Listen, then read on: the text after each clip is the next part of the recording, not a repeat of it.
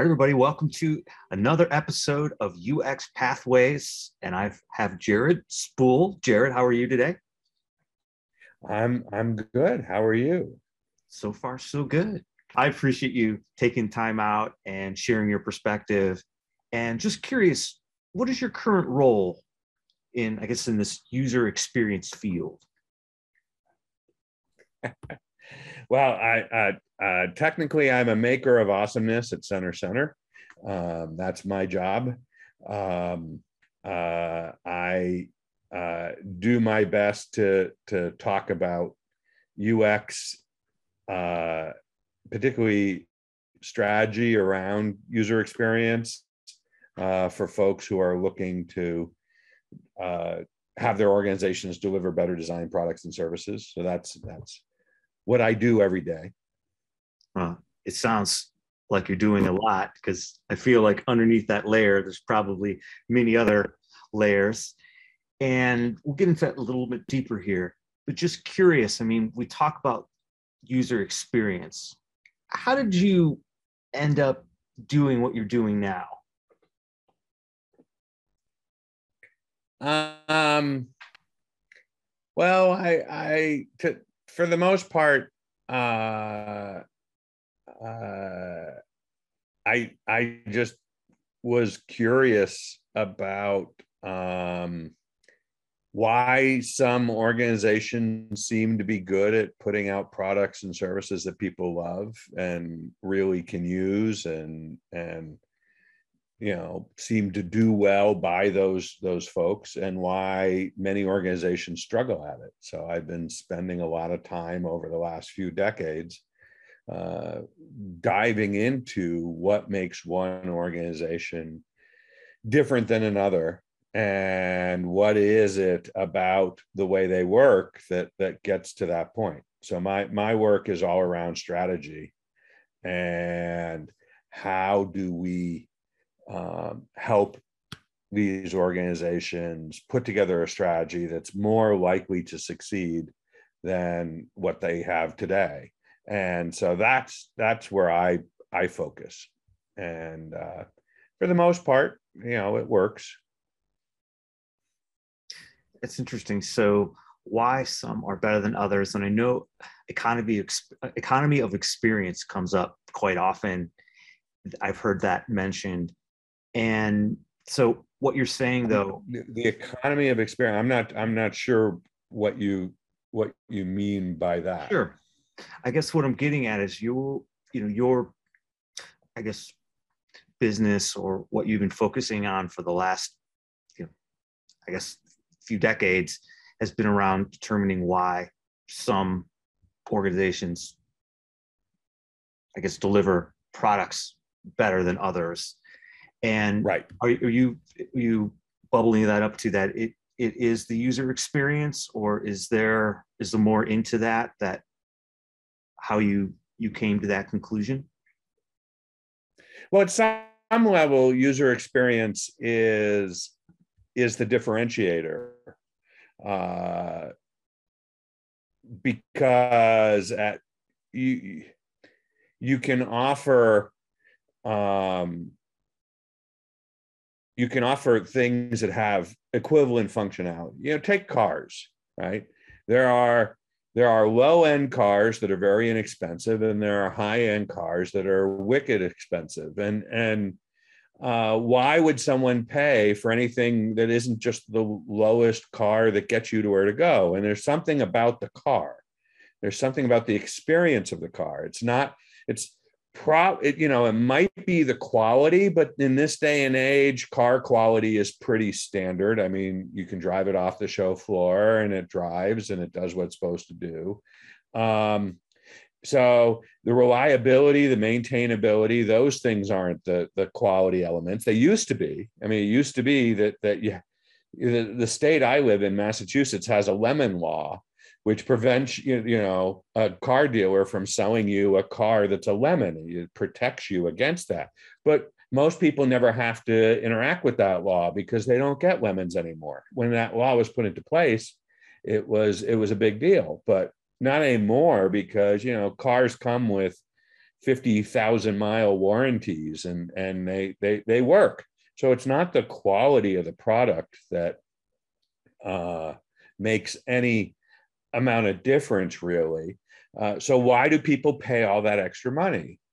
And at some level, it's the experience they have in it, whether the experience is that they perceive it to be a, a quieter, more comfortable ride, or they they they they ha- has features that they want to have, uh, or it it represents a status for them in the world that they can afford this fancier car or maybe it you know the underlying power system is is something that makes them feel good about you know not eating away at the carbon footprint. You know wh- whatever it is uh, uh, there's there's there's something that that gets them to do that. And and all of that's experiential right? That that that is part of the experience of of being the car owner.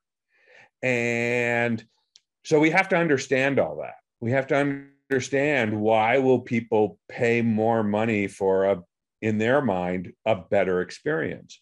Why will somebody go to a fancy restaurant when there's an inexpensive restaurant you know next door?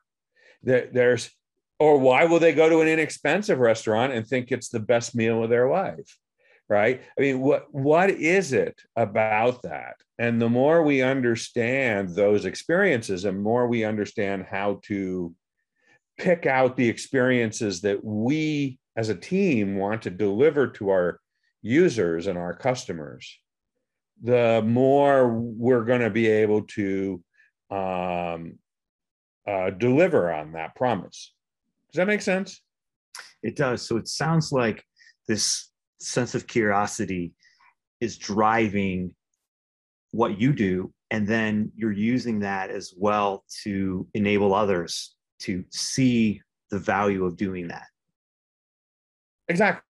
Yeah, I've I've always been fascinated by this notion that that uh, people react differently to different stimuli, and what is what is it about the stimuli of a of a great user experience that gets people to react the way that they do? What is it what is it about a poor user experience that gets them to react the way they do?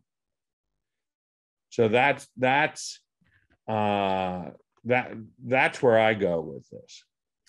Yeah, and that's fascinating because that just goes into I guess my next question, which is around you know, what does it take for someone to you know get involved in this industry? And do you have any advice to someone that's thinking about, well, maybe I should get into user experience? Because it does sound like from your experience, not to use that word too many times, but you've found value in constantly trying to evaluate how others are creating that best um, i try not to use the word experience best way to present a product in front of someone Yeah, so it's it's more than presenting the product. It's it's about getting the outcome. Right? The the the work that we do focuses on this idea that that we're we're trying to improve people's lives when we deliver a product or a service.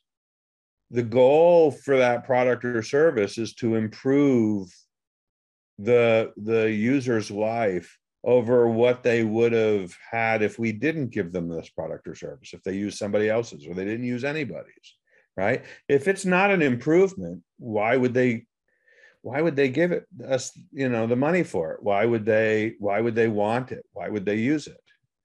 And so um the goal isn't to deliver an experience. The goal is to improve people's lives. And we do that by designing artifacts applications, websites, phones, cars, whatever it is, that then mm, uh, encourage behaviors that in turn uh, are improvements over what they would have done had they not had that thing. and so that's that's the the ultimate at that level right? Is is that's what we're shooting to do. In terms of of you know someone who wants to get into the field so there's getting there's there's thinking about how do i basically create things that improve people's lives. And then there's getting a job in the industry and those are two very different things. You know it's it's like uh um mm-hmm. uh being the funny person amongst all your friends versus getting a job as a comedian. There there's uh those are very different uh uh end results. And uh so you know someone who wants to create experiences can can just start doing that in the things they control right? You can you can make a nice living space for your family. You can uh, uh, throw great parties. You can um, uh, build a website that has information that might be useful to other people that that that folks would would love to come to. These days there are so many tools out there that that you can use for free or for cheap that that really you can pretty much do anything you want at some level. Getting someone to pay you for it that's a whole different ballgame because that involves marketing and sales and all sorts of other things if you're going to do it on your own or it involves working in a company where there are expectations and demands and they expect to have a level. It's you know sort of like i can cook a nice meal for you and and you might enjoy it or i can open a restaurant those are two different levels of experience right or I can go work in a restaurant. You know, I can go go work as a chef somewhere. Um, and so uh, the, the first thing is, is is you know people who don't like to cook shouldn't become chefs. So we know that. So at some point you have to have a passion for the cooking. Uh, uh, otherwise, this is probably not the right thing. So you, so to become someone in the UX world, you you have to have a passion for delivering user experiences that people like, and and so that's key. But the the the second piece of it is is then you have to learn the craft, and right now there's a fair amount of craft to learn.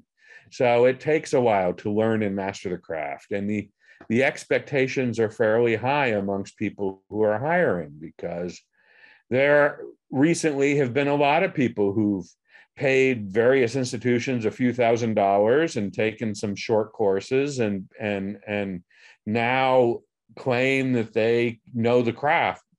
And the reality is is that they don't really. And they're not they're not in a place where where a manager can put them on the work and um uh, see the results. And that's problematic because if the manager can't um, uh, put them on the work, uh, uh, you know, it's like having someone in your kitchen who just can't make the dishes the customers are ordering. It's just, it's just not helpful.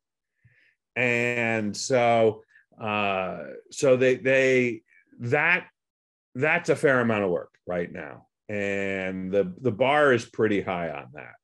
So doesn't mean you shouldn't try. You just need the expectation that it's going to take a while to get to that point where you're recognized as someone who can who can do the work professionally. Yeah, that's great. I, you know, when you talk about stand-up comedy, over the summer, I finished a book called The Art and Zen of Stand Up Comedy. And basically, the book hit spot on. It said it's going to take about 10 years for you to actually become a professional comic. It just doesn't happen overnight. You really have to try all these things. And I love that analogy. And same with, you know, cooking is you first got to have the passion and then it, and there's a lot of rigor then that's involved after that to really acclimate to understanding the craft. Well, there are levels, right? To become a professional comic, you just got to get someone to pay you to, to tell jokes or write jokes, whichever. But uh, uh, uh, but you only have to do that once, and then you're officially a professional comic for the rest of your life. Uh, if you want to make a living at it, that's a completely different level. right this is this is where the the line don't quit your day job comes from because uh uh, uh you know there's an old joke which is uh uh what do you say the prof- to the professional comedian who who uh um who comes to your door? And the answer is uh you know how much for the pizza? Uh you know it's it's um uh, uh, it really is a uh, it's a hard job to to get right now. That's the reality of it. That could change in a bit. It was easier, I would say, about four years ago because there were the the UX the need for UX professionals was growing at a rate faster than um, people could uh, fill the positions. But with COVID, a lot of folks went home and fired up their their online education apps and started taking education and got certificates. And so now the mar- the the the marketplace is sort of flush with um, all these people who are um, uh, uh, struggling uh, to to land jobs mm-hmm. because you know to go back to the cooking analogy they can make a dish at home but they're not prepared to work in the kitchen. And and a professional kitchen. And so there's a jump there there's a leap. And and this is something the whole industry is dealing with because because we have to help you know we need people there's no doubt about it but we we need people who can do the work. So we have to help with that leap and that's that's right now one of the biggest challenges we face. Well jared it's been a pleasure catching up with you. Thank you so much for just sharing your story and really shedding a light on how someone can get into ux and then also what it really takes you know it sounds like there's a you know a lot of curiosity and a lot that you've done in your career. So thank you so much. Oh, you're welcome. It's my pleasure. Thanks for encouraging my behavior. well, once again, thank you and excited to share your story.